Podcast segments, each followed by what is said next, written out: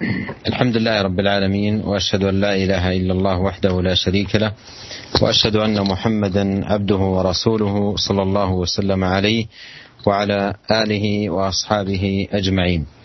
أما بعد أيها الإخوة المستمعون لا نزال في باب التوبة من كتاب رياض الصالحين للإمام النووي رحمه الله تعالى.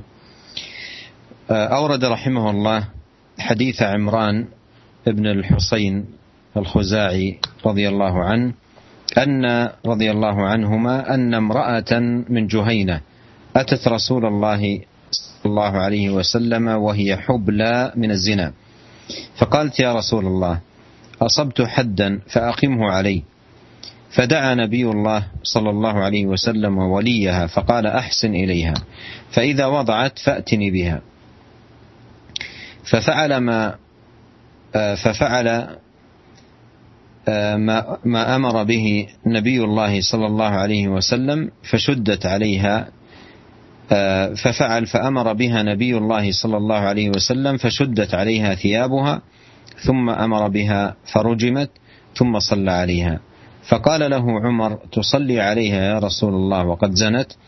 قال لقد تابت توبة لو قسمت بين سبعين من أهل المدينة لوسعتهم وهل وجدت أفضل من أن جادت بنفسها لله عز وجل؟ رواه مسلم. هذا الحديث العظيم فيه بيان أن الزنا في شريعة الإسلام يعد جريمة عظيمة. وفعل شنعاء قبيحة ويترتب عليه من المفاسد والأضرار الشيء الكثير. وإذا كان الزنا من امرأة ثيب قد أحصنت فإنه أشد. ولهذا كانت عقوبته في شرع الله سبحانه وتعالى للمرأة المحصنة أن ترجم أن ترجم. وهذا الرجم الذي يكون لمن كانت هذه حاله هو حالها هذا يكون جزاء من جنس العمل. لأن الزاني أو الزانية يتلذذ جميع بدنه بهذا بهذه المعصية والذنب المحرم. فاستحق أن أن ينال العذاب جميع بدنه. أن ينال جميع بدنه بقدر ما, ما نال من اللذة.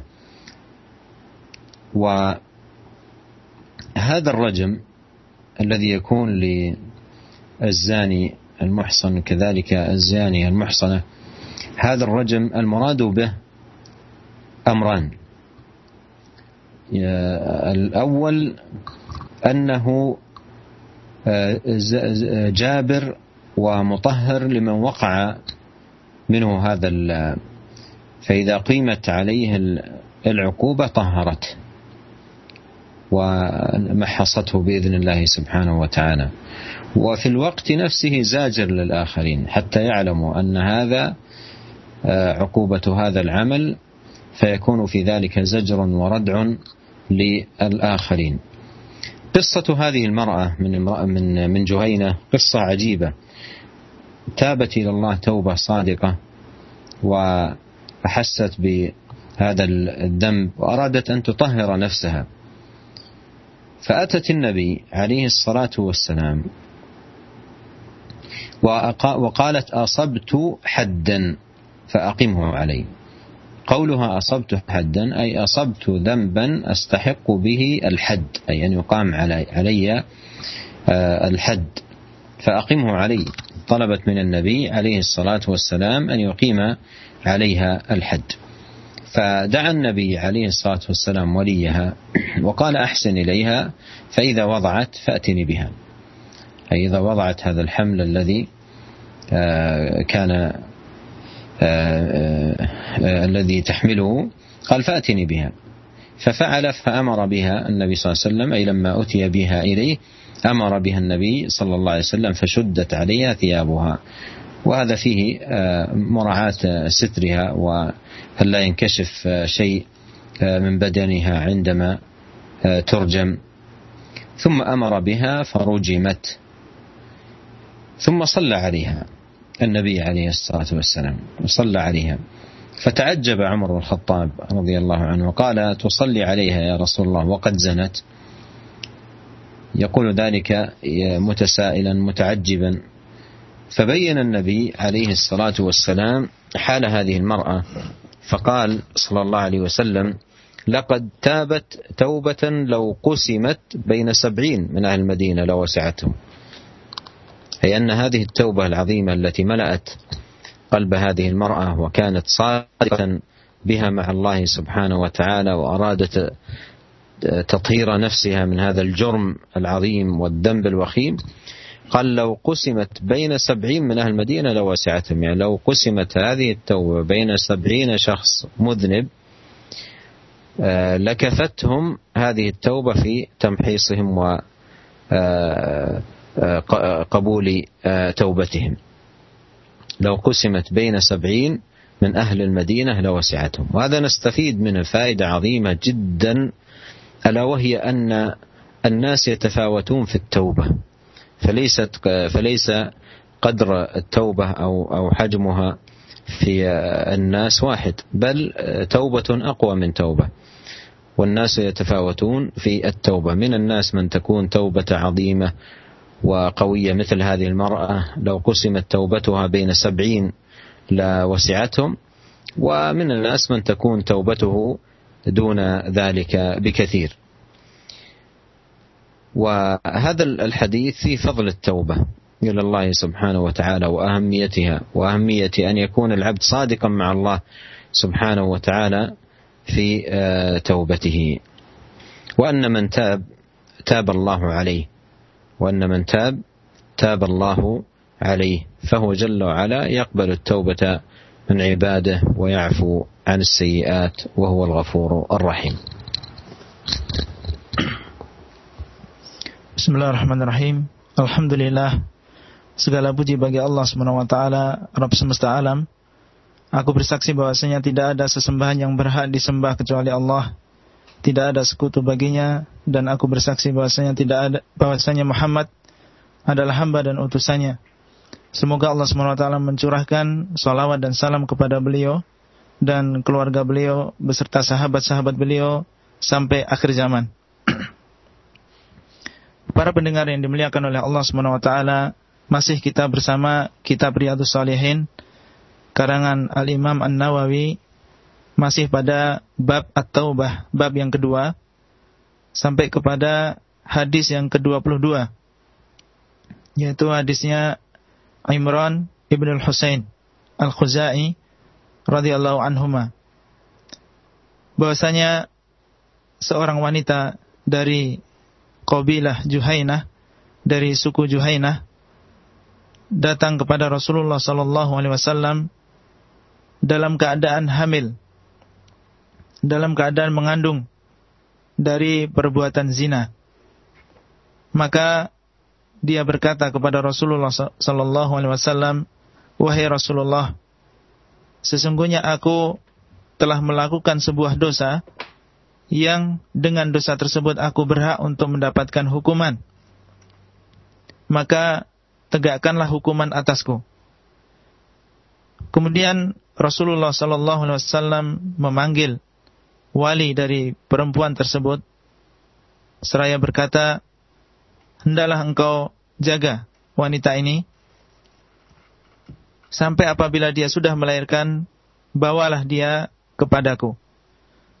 maka walinya melakukan apa yang diperintahkan oleh Rasulullah sallallahu alaihi wasallam sehingga ketika wanita ini sudah melahirkan datanglah dia kepada Rasulullah sallallahu alaihi wasallam maka Rasulullah sallallahu alaihi wasallam memerintahkan uh, para sahabat saat itu untuk melakukan hukuman rajam kepada wanita ini akhirnya sebelum dirajam ya wanita ini di uh, kencangkan atau di uh, ikat kuat-kuat ya pakaiannya supaya tidak tersingkap ketika dirajam. Kemudian akhirnya Rasulullah SAW dan para sahabat merajam wanita ini. Kemudian beliau SAW menyolati wanita ini. Kemudian Umar bin Khattab radhiyallahu anhu bertanya kepada Rasulullah SAW ketika melihat beliau menyolati wanita yang berzina ini. Umar berkata, "Ya Rasulullah, engkau menyolati wanita ini sedangkan dia berzina."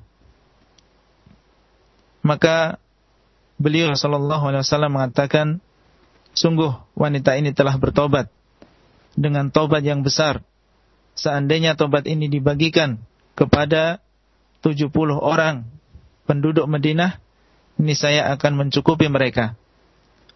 Apakah engkau menemukan seseorang yang lebih afdal?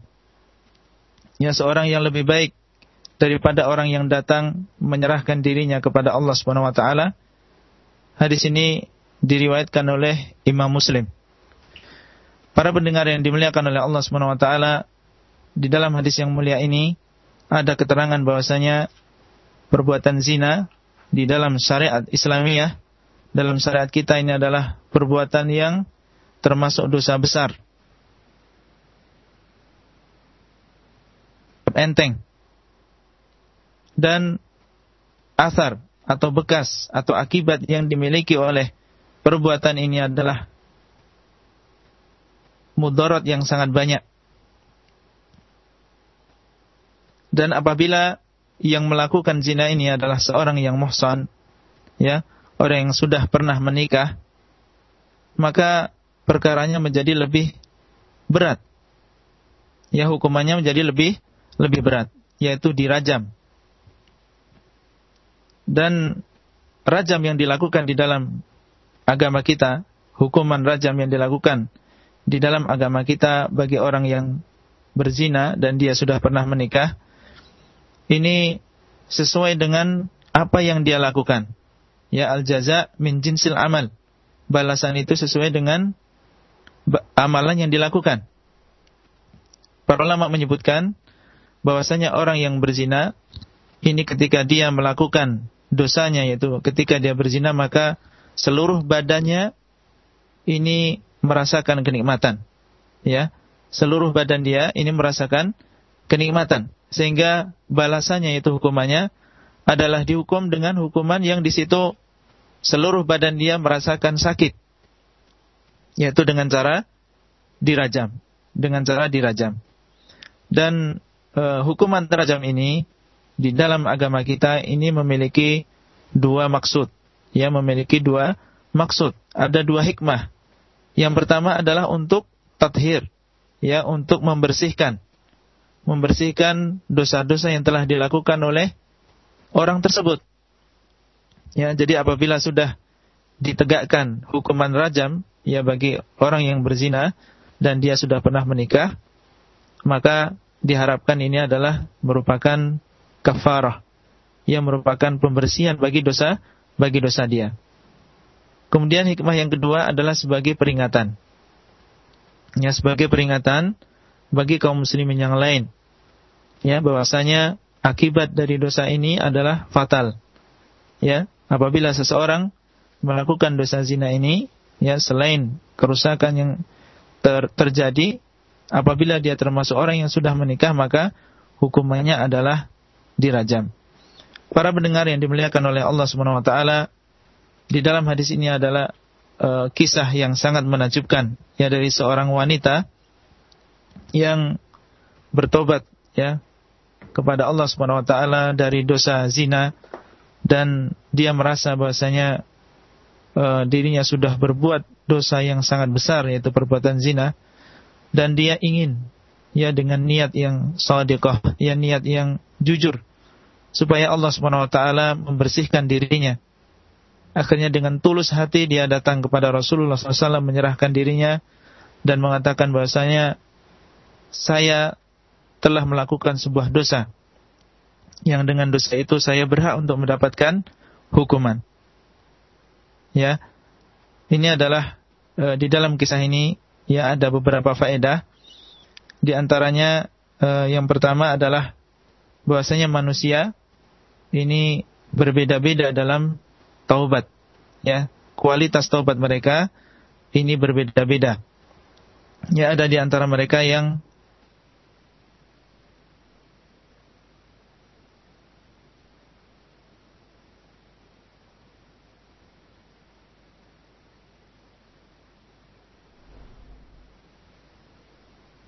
Pendengar yang dirahmati Allah Subhanahu wa taala, kami mohon maaf. Koneksi hubungan Skype kita dengan pada Syekh Abdul Razak. Terputus dan kita akan coba untuk menyapa atau menghubungkan kembali koneksi kami dengan uh, beliau di kota Madinah. Dan dalam pembahasan bab At-Taubah dari kitab hadis Riyadus Salihin bagi Anda yang memiliki bukunya Anda bisa membuka. Dan Pembahasan kitab Riyadus Salihin merupakan salah satu kitab dari kitab-kitab hadis yang ma'ruf di kalangan kaum muslimin yang ditulis oleh Al-Imam Abu Zakaria An-Nawi rahimahallahu taala. Masih dalam pembahasan bab taubah dan jangan ke mana-mana kita akan coba untuk menghubungi beliau dan menganeksi kembali kajian atau uh, hubungan Skype kita dengan Fadilatul Syekh Abdul Razak di kota Madinah dalam pembahasan bab At-Taubah.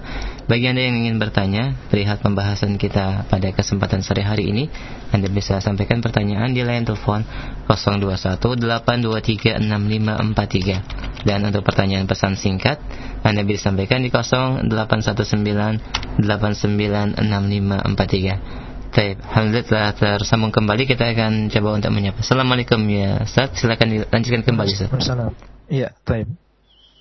Uh, uh, di antara faedah hadis ini yang kita ulangi, yang pertama bahasanya manusia ini berbeda-beda dalam kualitas taubatnya.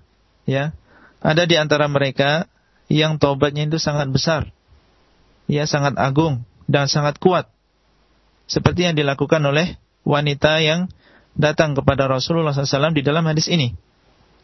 Ya beliau sallallahu alaihi wasallam menerangkan kepada Umar bin Al-Khattab bahasanya wanita ini telah memiliki taubat, telah bertobat kepada Allah Subhanahu wa taala yang seandainya taubat ini dibagikan ya kepada 70 orang yang berdosa di antara penduduk Madinah, niscaya uh, niscaya tobat ini akan cukup bagi mereka untuk menghilangkan dosa-dosa mereka. Ini menunjukkan kepada kita bagaimana besarnya ya taubat yang dilakukan oleh uh, wanita dari Juhainah ini tadi. Kemudian faedah yang kedua, pentingnya bertobat. Ya, ber, pentingnya bertobat dan bahasanya uh, seorang muslim yang melakukan sebuah dosa bagaimanapun besarnya apabila dia bertobat kepada Allah Subhanahu wa taala, maka insyaallah Allah Subhanahu wa taala akan menerima taubatnya dan mengampuni dia. ثم أورد الإمام النووي رحمه الله تعالى عن ابن عباس رضي الله عنهما أن رسول الله صلى الله عليه وسلم قال لو أن لابن آدم واديا من ذهب أحب أن يكون له واديان ولن يملأ فاه إلا التراب ويتوب الله على من تاب. متفق عليه. هذا الحديث يفيد أن من طبيعة الإنسان أنه يحب المال ويحب أن يتكثر من المال وأن يزداد ماله وكلما حصل مالا كثيرا تمنى لنفسه أن يزداد أضعافا مضاعفة. ولهذا قال لو أن لابن آدم واديا ميان أحب أن يكون له واديا آخر. أو واديان والوادي من الذهب يعتبر آه، آه، أمر كثير جدا في حاجة الإنسان و ومع ذلك لا لا يقنعه ذلك. لو قدر أنه له وادي ممتلئ ذهبا لا أحب أن يكون له وادي آخر. هذا أمر في طبيعة الإنسان إلا من يكرمه الله سبحانه وتعالى بالقناعة فيما آتاه الله. والغنى في القناعة. الغنى غنى النفس.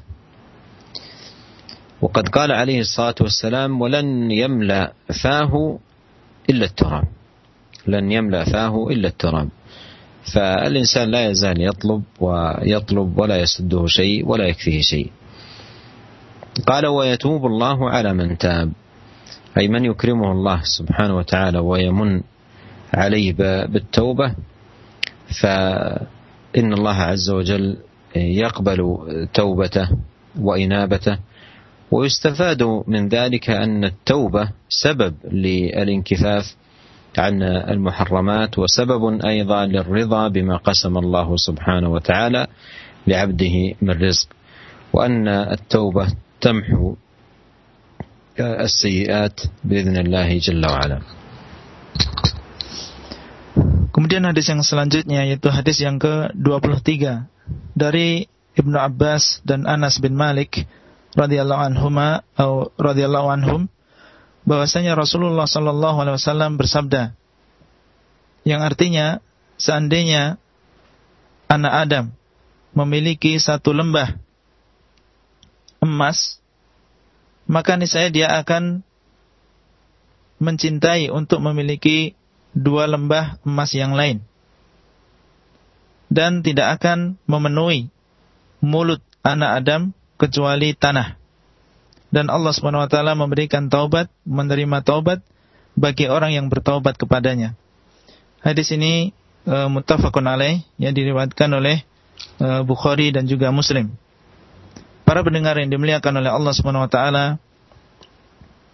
di antara faedah yang bisa kita ambil dari hadis yang mulia ini, yang pertama bahwasanya termasuk tabiat manusia e, bahwasanya dia menyukai atau mencintai harta dunia dan dia suka dan cinta apabila hartanya ini semakin banyak. Setiap dia menghasilkan sebuah harta atau mendapatkan harta, maka dia ingin harta yang lebih banyak lagi. Ya oleh karena itu e, Nabi SAW mengatakan seandainya seorang anak Adam memiliki satu lembah emas, maka dia suka dan masih ingin untuk memiliki dua lembah emas.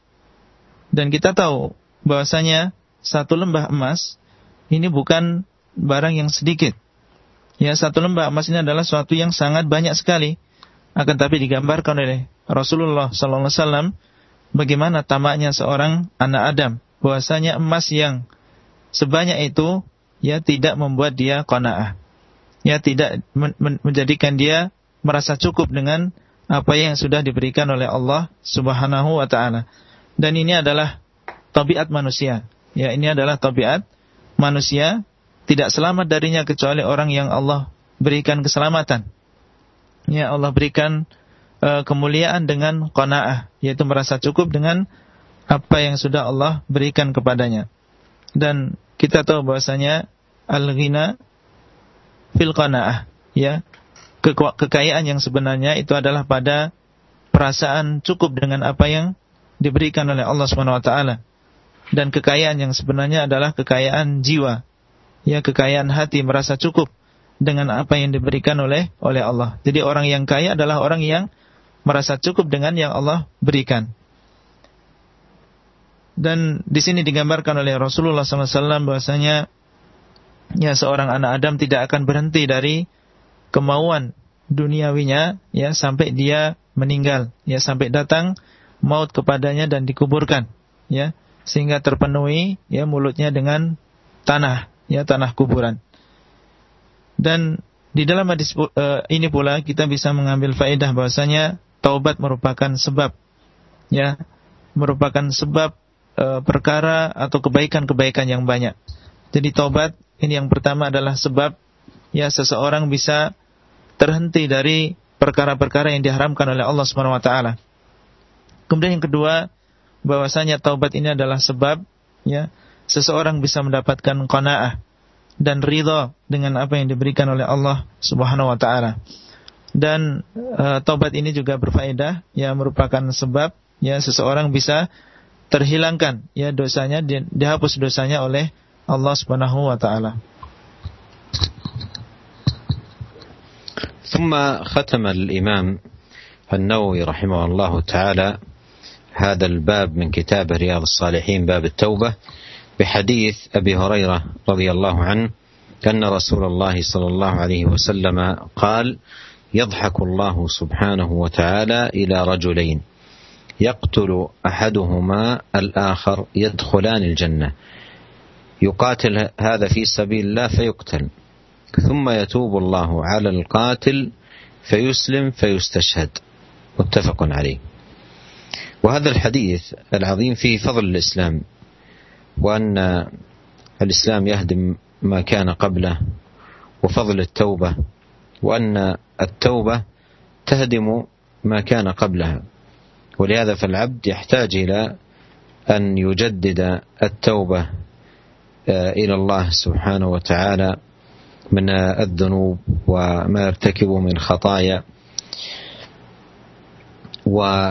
وكذلك من فوائد هذا الحديث أن العبد ينبغي عليه ألا يتعاظمه ذنب فالله يتوب على العبد وييسر له أبواب التوبة مهما كانت حاله.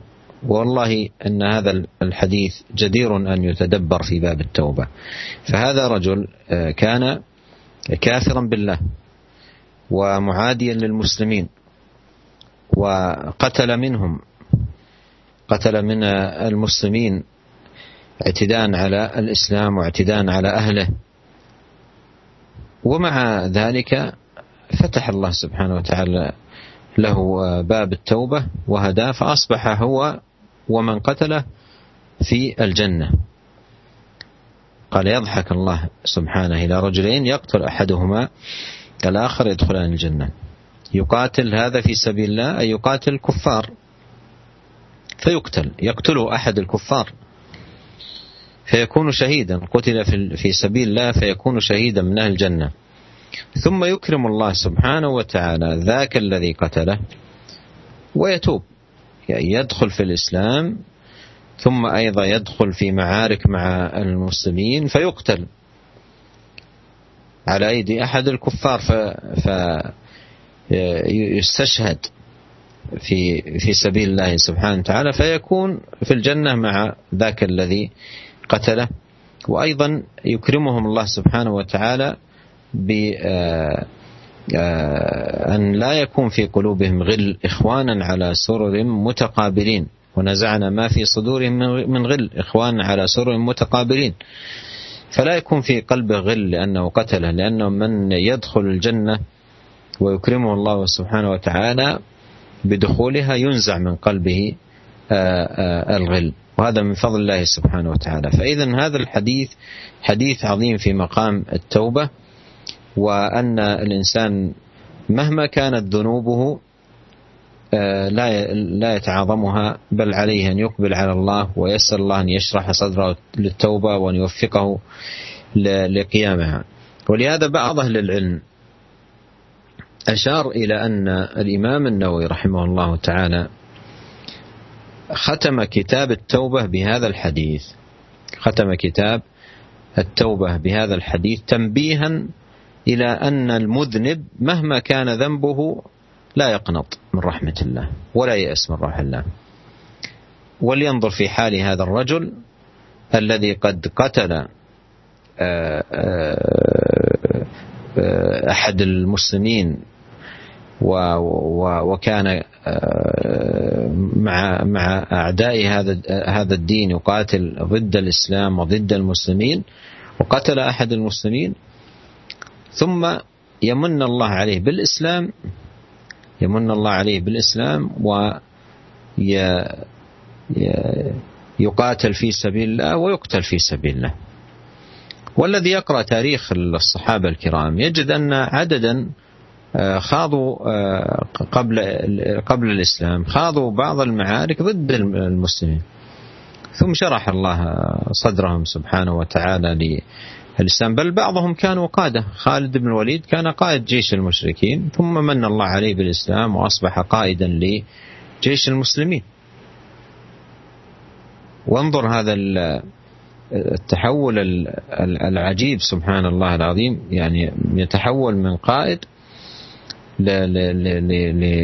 لجيش المشركين إلى قائد لجيش المسلمين. قبل سنوات قائدا ضد الإسلام وضد هذا الدين ثم يتحول إلى قائد في لجيوش المسلمين لنصرة دين الله سبحانه وتعالى. Para pendengar yang dimuliakan oleh Allah Subhanahu wa taala, kemudian hadis yang ke-24 ya dari bab atau bah ini beliau Al-Imam An-Nawawi mendatangkan hadis Abu Hurairah radhiyallahu anhu bahwasanya Rasulullah sallallahu alaihi wasallam e, bersabda Allah Subhanahu wa taala tertawa kepada dua orang laki-laki yang salah satunya membunuh yang lain. Kemudian kedua orang tersebut yang terbunuh dan juga yang membunuh masuk ke dalam surga. Bagaimana ceritanya? Beliau mengatakan sallallahu alaihi wasallam yuqatilu hadza fi sabilillah. Yang pertama, dia berperang. Ya orang Islam yang berperang di jalan Allah. Kemudian dia terbunuh. Mati dalam keadaan syahid. Dibunuh oleh orang kafir. Kemudian Allah Subhanahu memberikan taubat kepada orang yang membunuhnya. Ya orang kafir yang telah membunuhnya tadi, ya diberikan oleh Allah anugerah, diberikan hidayah, sehingga uh, dia masuk Islam, ya kemudian dia pun berperang di jalan Allah dan meninggal di jalan Allah Subhanahu wa taala. Hadis ini diriwayatkan oleh Bukhari dan Muslim ya muttafaqun alaih. Para pendengar radio yang dimuliakan oleh Allah Subhanahu wa taala di mana di mana pun antum berada. Al Imam Nawawi ya telah uh, menutup ya hadis ini dengan hadis yang agung dan di antara faedah yang bisa kita ambil dari hadis ini yang pertama adalah keutamaan al-Islam. Ya, keutamaan orang masuk di dalam agama Islam. Bahwasanya Islam ini menghapus dosa-dosa yang telah lalu. Ya barang siapa yang dulunya kafir kemudian diberikan hidayah oleh Allah untuk masuk Islam, maka keislaman dia ini menghapuskan dosa-dosa dia yang telah yang telah lalu, bagaimanapun besarnya dosanya. Ya. Kemudian yang kedua adalah keutamaan taubat. Ya, bahwasanya taubat ini menghapus dosa-dosa yang telah lalu. Ya. Ini adalah uh, faedah yang kedua dari hadis ini. Oleh karena itu, seorang muslim ya hendaklah dia uh, setelah mengetahui bahasanya taubat ini menghapus dosa-dosa yang telah lalu, hendaklah dia senantiasa mentajdid, ya memperbaharui, ya taubatnya. Jangan mencukupkan diri dengan satu taubat. Akan tapi semakin sering ya seseorang bertobat kepada Allah Subhanahu wa taala, tentunya ini adalah lebih sempurna. Dan siapa di antara kita yang tidak pernah lepas dari dosa? Ya oleh karena itu seorang muslim hendaklah senantiasa memperbarui ya taubatnya kepada Allah Subhanahu wa taala. Kemudian di antara faedah yang bisa kita ambil dari hadis ini, janganlah ya seorang muslim yang berdosa merasa kecil hati dari rahmat Allah Subhanahu wa taala. Ya jangan sampai karena dia merasa bahwasanya dosa yang dia lakukan adalah dosa yang besar. Ya, tidak ada sebuah dosa kecuali pernah dia lakukan. Kemudian dia merasa kecil hati dan putus asa dari rahmat Allah. Jangan.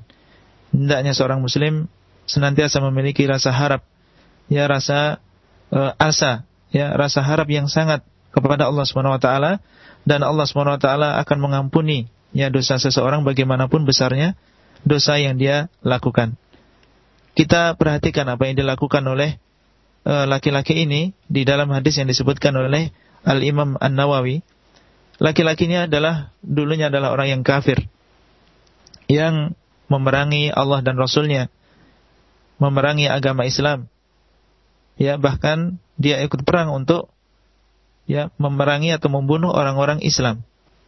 Akan tapi dosa yang besar ini ya akhirnya Allah Subhanahu wa taala membuka pintu hatinya sehingga dia menjadi orang yang uh, taat kepada Allah, yang masuk dalam agama Islam dan menjadi orang yang taat kepada Allah, ya kemudian dia diberikan ya Allah berikan kesempatan kepadanya untuk berperang bersama kaum muslimin sehingga Allah SWT memberikan anugerah dan karunia kepadanya untuk mati syahid dan masuk ke dalam surga bersama orang yang dulu pernah dia dia bunuh. Jadi hadis ini sekali lagi adalah hadis yang azim, ya yang sangat agung dalam permasalahan taubat ini. Uh, para pendengar yang dimuliakan oleh Allah Subhanahu wa taala, sebagian ahlul ilm ya telah menutup uh, sebagian ahlul ilm mengatakan bahwa Imam Nawawi dengan menyebutkan hadis ini di akhir ya uh, bab taubah ini memberikan isyarat bahwasanya seseorang ya bagaimanapun besar dosa yang dia lakukan maka hendaklah dia jangan putus asa dari rahmat Allah Subhanahu wa taala ya hendaklah dia jangan putus asa dari rahmat rahmat Allah. Allah Subhanahu wa taala akan senantiasa membuka pintu taubat bagi siapa yang mau bertobat kepada Allah Subhanahu wa taala. Ya, laki-laki ini sekali lagi sudah dulunya menjadi orang yang kafir ya dan juga muharib ya, memerangi kaum muslimin. Akan tapi Allah Subhanahu wa taala membuka hatinya untuk masuk dalam agama Islam. Uh, kita tahu dan mungkin di antara kita banyak yang sudah membaca beberapa tarajim, ya terjemah para pendahulu kita, ya para sahabat tidak semuanya mereka lahir dalam keadaan Islam. Bahkan banyak di antara mereka yang dulu adalah orang-orang kafir yang memerangi orang-orang Islam. Ya, berperang, ya memerangi Rasul, memerangi para sahabat, ya. Bahkan ada di antara mereka yang termasuk qadah, ya, termasuk pemimpin ya memimpin pasukan kaum musyrikin untuk memerangi kaum muslimin. Ya seperti misalnya Khalid ibn Walid. Ya, selama bertahun-tahun lamanya dia menjadi pemimpin ya orang musyrik untuk memerangi uh, Rasulullah SAW dan juga para sahabat. Ya seperti yang terjadi di perang Uhud. Ya akan tapi Allah swt ya memberikan hidayah kepada siapa yang dikehendaki. Ya akhirnya Allah swt memberikan ya taubat kepada Khalid ibn Walid dan diberikan hidayah e, kepada agama Islam ini dan akhirnya dia menjadi seorang pemimpin pasukan bagi pasukan kaum e, muslimin. Jadi sekali lagi ya seseorang tidak boleh putus asa dengan nah من القصص العجيبة في هذا الباب قصة كرز بن جابر الفهري وذلك في بداية الإسلام في لما كان النبي صلى الله عليه وسلم في المدينة أغار كرز على الإبل والغنم التي للمسلمين واستاق منها آه، شيئا. فطلبه النبي عليه الصلاة والسلام و آه، لحق كرز الذي ساق الغنم لكنه فر بها ولم يدركه النبي صلى الله عليه وسلم ورجع. فلنتأمل. هذا الرجل كرز بن جابر الفهري أغار على سرح المسلمين واقتاد الإبل والغنم التي لهم ولحقه النبي صلى الله عليه وسلم والمسلمين لكن لم يدركه فر بها. فرجع النبي عليه الصلاة والسلام. هذا الرجل من الله عليه بالإسلام؟ من الله عليه بالإسلام؟ ولما جاء العرنيون وقصتهم معروفة وقال واجتواهم المرض. قال لهم النبي صلى الله عليه وسلم تجلسون عند إبل الصدقة وتشربون من أبوالها وحليبها وألبانها. فجلسوا حتى شفوا من المرض فقتلوا الراعي وفروا بالإبل.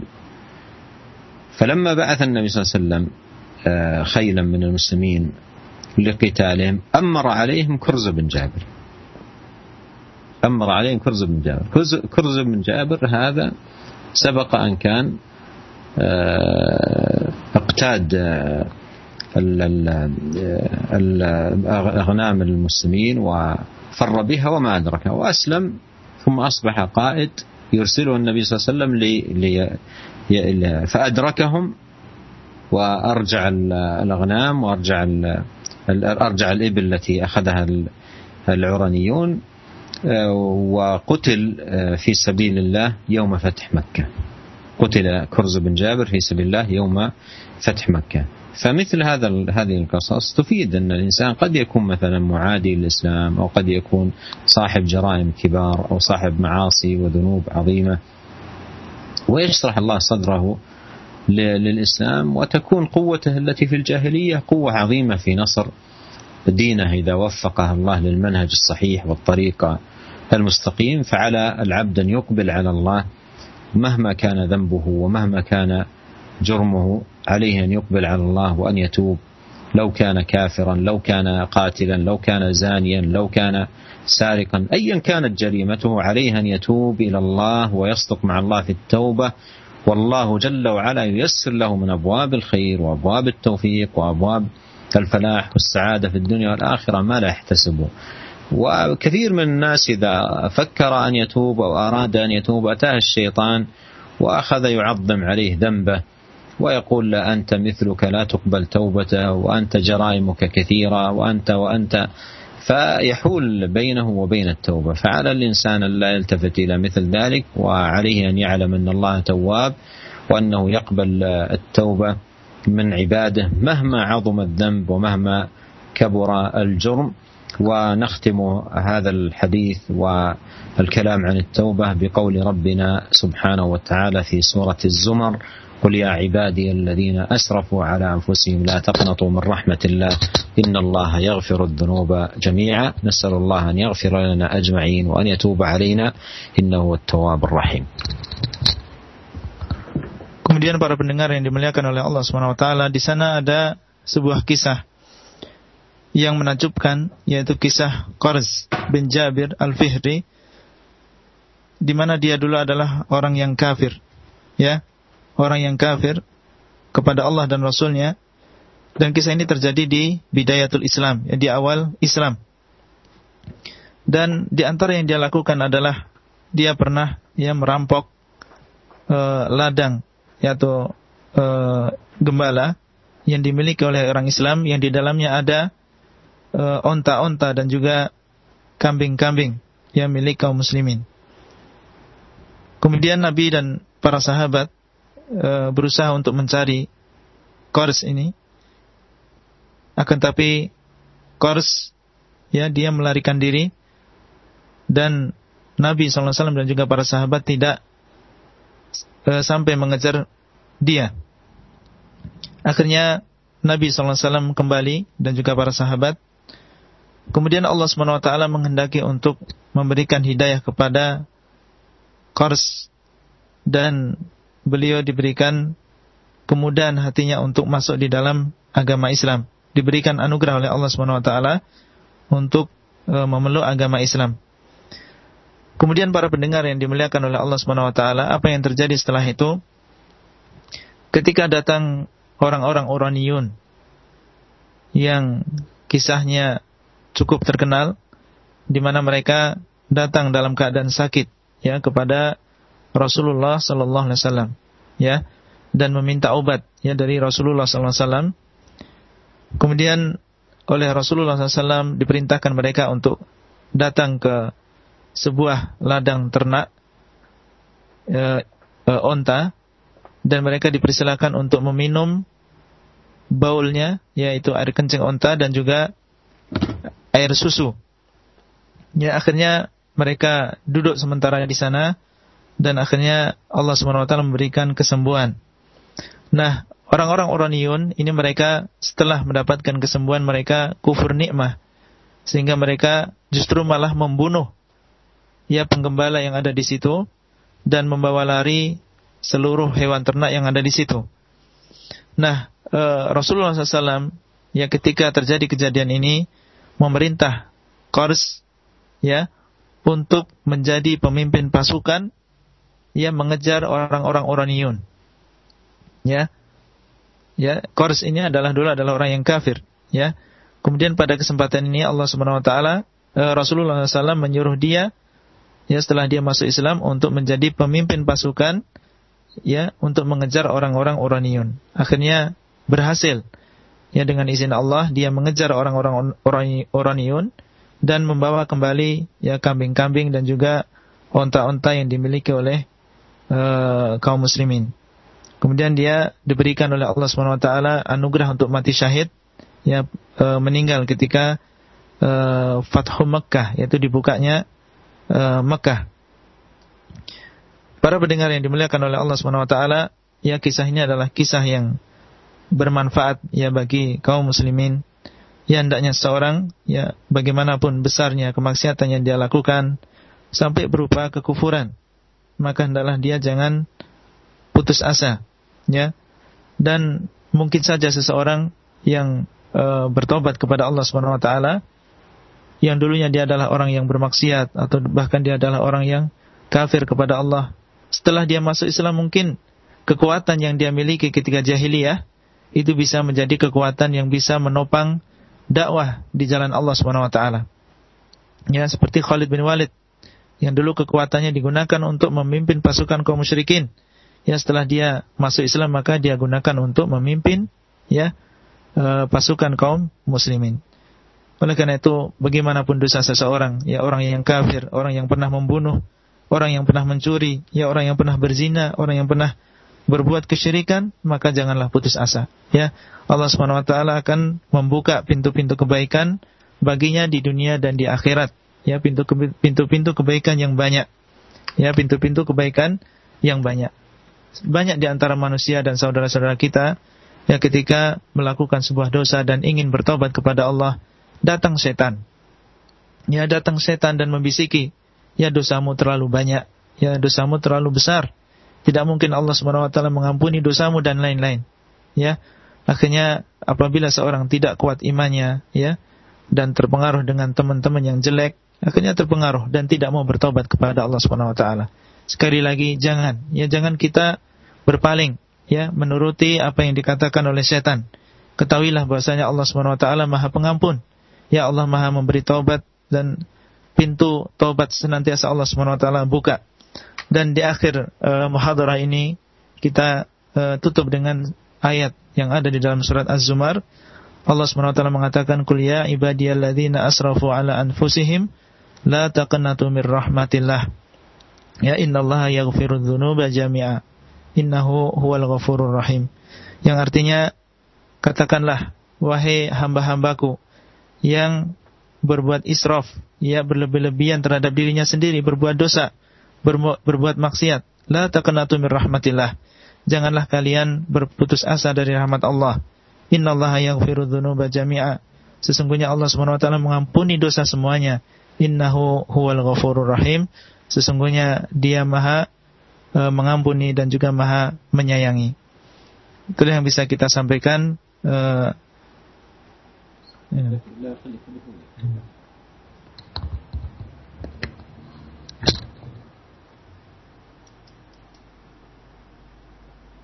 Baik pendengar yang dirahmati Allah Subhanahu wa taala demikian penjelasan dan uh, terjemahan dari yang disampaikan oleh Ustaz Abdullah Rai berkaitan dengan pembahasan bab toba yang merupakan bab terakhir dan masih tersisa waktu sekitar 5 menit kami akan berikan kesempatan untuk menyampaikan pertanyaan yang telah masuk melalui pesan singkat.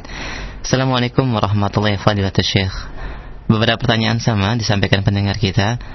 Bagaimanakah tata cara taubat yang bisa dilakukan seorang muslim ketika perintah taubat itu dilakukan harus sesering mungkin atau berulang-ulang kali? Apakah cukup bagi dia beristighfar sebagaimana istighfarnya Rasulullah bahwa beliau tidaklah uh, melakukan taubat melainkan setiap hari 70 kali beristighfar atau melakukan sunnah taubat. Yang kedua, berkaitan dengan kisah yang disampaikan oleh Syekh tentang wanita yang berzina. Di negeri kami tidak ada hukum rajam, akan tetapi ketika kami melakukan zina kemudian kami bertaubat apakah Allah Subhanahu wa taala menerima taubat kami dan apakah pengaruh perzinahan itu akan berdampak kepada kehidupan rumah tangga, rumah tangga kami dalam kemudian hari dan ada sebanyak kami ucapkan jazakallah khair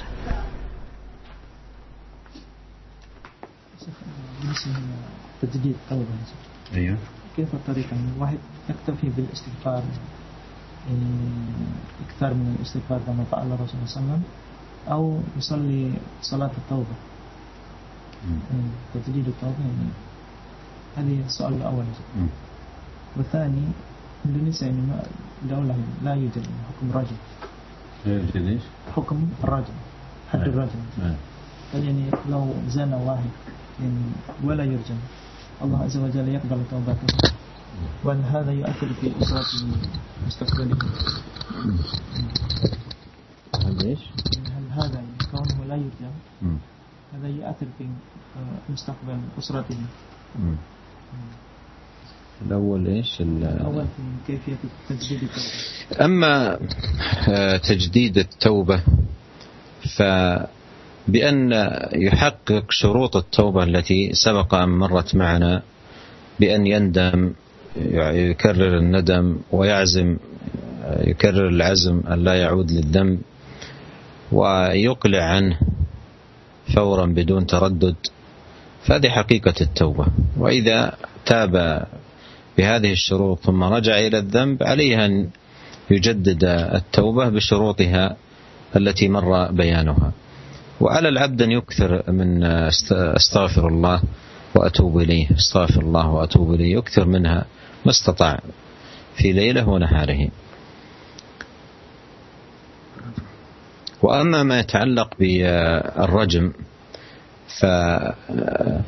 فالرجم مر معنا أنه آه، مطهر وجابر ولكن أيضا آه، إذا أكرم الله سبحانه وتعالى العبد بتوبة صادقة وإنابة إلى الله و آه، ابتعد عن الذنب وقام بأعمال صالحة جليلة وصدق مع الله وأخلص لله سبحانه وتعالى فإنه يرجى له أن يغفر له. قد مر معنا قصة المرأة البغي فالإنسان يصدق مع الله في أعماله وفي عبادته وفي طاعته لله وفي بعده عن هذه الذنوب وصدق مع الله في البعد عنها فإذا كان بهذه الصفة يرجى بإذن الله سبحانه وتعالى أن يفوز بالغفران. ونسأل الله عز وجل لنا جميعا التوفيق والسداد والله أعلم وصلى الله وسلم على عبده ورسول نبينا محمد وآله وصحبه أجمعين. والسلام عليكم ورحمة الله وبركاته. Waalaikumsalam warahmatullahi wabarakatuh ya, pertanyaan, pertanyaan yang pertama adalah tentang bagaimana kita memperbaharui taubat kita? Apakah dengan memperbanyak istighfar atau dengan sholat taubat? E, jawabannya, memperbaharui taubah adalah dengan mewujudkan tiga syarat yang sudah kita sebutkan.